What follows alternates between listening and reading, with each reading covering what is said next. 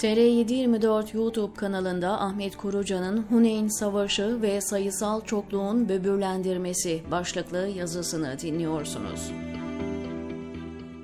Huneyn, Mekke ile Taif arasında Taif'e 3 mil uzaklıkta bir vadinin adıdır. Mekke fethinden sonra Havazin ve Sakif kabilesi kendi aralarında anlaşmış ve Müslümanlarla savaşmak için güçlerini birleştirmişlerdi. Eşleri ve çocuklarını da kendilerini savaşa teşvik için beraberinde getiren bu iki kabilenin toplam 4000 kişilik bir ordu olduğu kayıtlıdır kitaplarımızda. Bu durumu istihbari faaliyetiyle haber alan Allah Resulü yaklaşık 12 bin kişilik orduyla Huneyn'e gitmiştir. Rivayetlere göre 10 bini Mekke fethine katılan, geriye kalan 2 bini de yeni Müslüman olanlardır. Bu 2000 kişi içinde sırf ganimet tutkusuyla savaşa Müslümanlar safında katılmak isteyen müşrikler de olmuş, hatta askeri teçhizat yardımı da yapmışlardır. Safvan bin Ümeyye, Nevfel bin Haris, Süheyl bin Amr bunlardan sadece üçüdür. Kaynaklar müşrik olduğu halde maddi menfaat devşirme düşüncesiyle Müslüman ordusu saflarında savaşan bu müşrik sayısının 80 olduğunu kaydeder. Kendilerinin üçte biri kadar olan bu topluluğa karşı bazı Müslümanların sayısal çokluklarına bakarak bu ordu yenilmez veya bugün sayı azlığından dolayı asla mağlup olmayız dedikleri vakidir siyer kitaplarından öğrendiğimiz bilgilerde.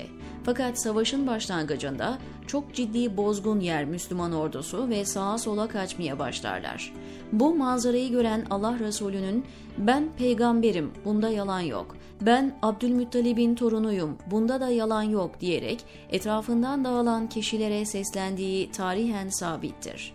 Bu arada Efendimizin amcası Hazreti Abbas da aynı kişilere yaptıklarının yanlışlığını anlatmak ve onları intibaha getirmek için olsa gerek, Hudeybiye'de Rıdvan ağacının altında dönmemek üzere söz verenler nerede diye seslenmiştir.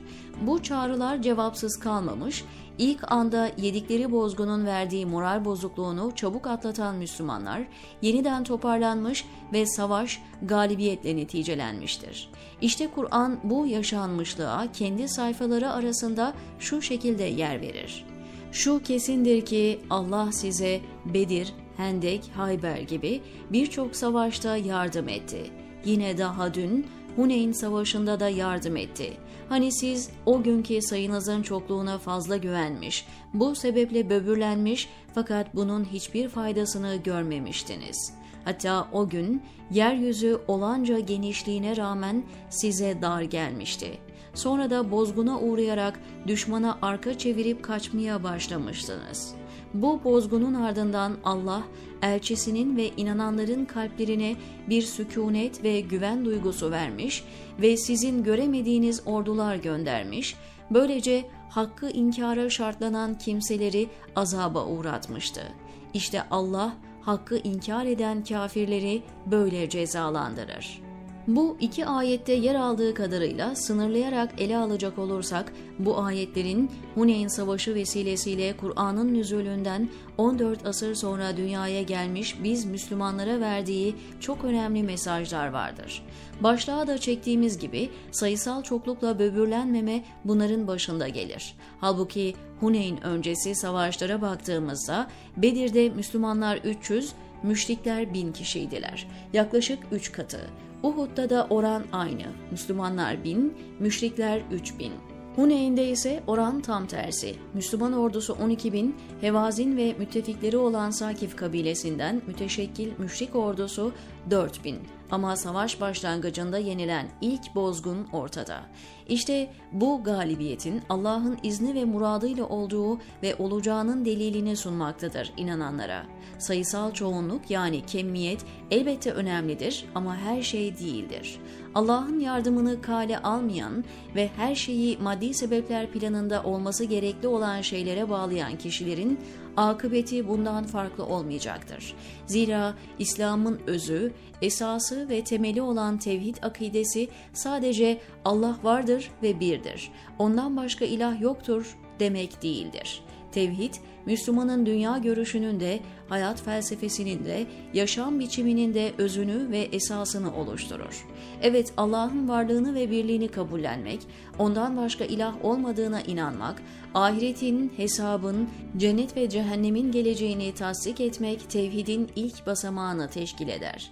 Kevni kanunlar çerçevesinde yağmurun yağmasından otların bitmesine kadar kainatta cereyan eden her hadisenin şuurlu ve bilinçli bir şekilde onun bilgisi, izni ve müdahalesiyle olduğunu kabul de tevhiddir. Ama bunların dışında adına tabiat yasaları dediğimiz kanunları da kabullenmek, onlara uygun hareket etmek ve Allah'ın icraatını bu kanunlar ekseninde yaptığını kabullenmek de tevhidin bir parçasıdır. Bu perspektiften bakınca bir savaşta sayısal çokluk tabiat kanunları çerçevesinde bir mana ifade eder etmesine ama mesele bununla bitmez ki. Savaş teçhizatı ve stratejisi ne olacak? Onun yardımına inanmak ne olacak? Anladığımız o ki Hoca Efendi'nin ifadeleriyle sayısal çokluğa güvenerek savaşı kazanmanın sair unsurlarını ihmal eden bir ordu başında Hz. Muhammed de olsa bozgun yemekten kurtulamamıştır. Ama ona hamd ve sena olsun ki bu bağlamda içine düştükleri hatadan yapılan uyarılarla çok çabuk uyanmış ve Efendimizin etrafında yeniden toparlanmışlardır. Zaten işte bu pişmanlık ve toparlanma Allah'ın onların kalplerine güven duygusu veren bir sükunet indirmesine, görünmeyen güçlerle onlara yardım etmesini netice vermiş ve onlar hem savaşı galibiyetle bitirmiş hem de büyük bir ganimet kazancıyla günü sonlandırmışlardır. Bu çerçevede iki yazı daha kaleme alacağım. Bunlardan birisi Huneyn sonrasında cereyan eden Bizans ve müttefiklerine karşı yapılan Tebük gazvesine katılımda bazı ashabın yaşamış olduğu tereddüdü yine Kur'an ayetleri eşliğinde ele alacağım. Sahabe toplumu içinde belki de dünyevileşme emareleri diye nitelendirilebilecek bir husus olması itibarıyla günümüzle çok irtibatlı olması açısından bu konu üzerinde durmak bize vereceği dersler açısından oldukça önemli. İkincisi ise Hadid suresi 16. ayette anlatılan müminlerin Allah'ı saygıyla anıp da onun katından gelen Kur'an ayetleri karşısında kalplerinin yumuşama zamanı gelmedi mi ayeti etrafında olacak diyor Ahmet Korucan TR724'deki köşesinde.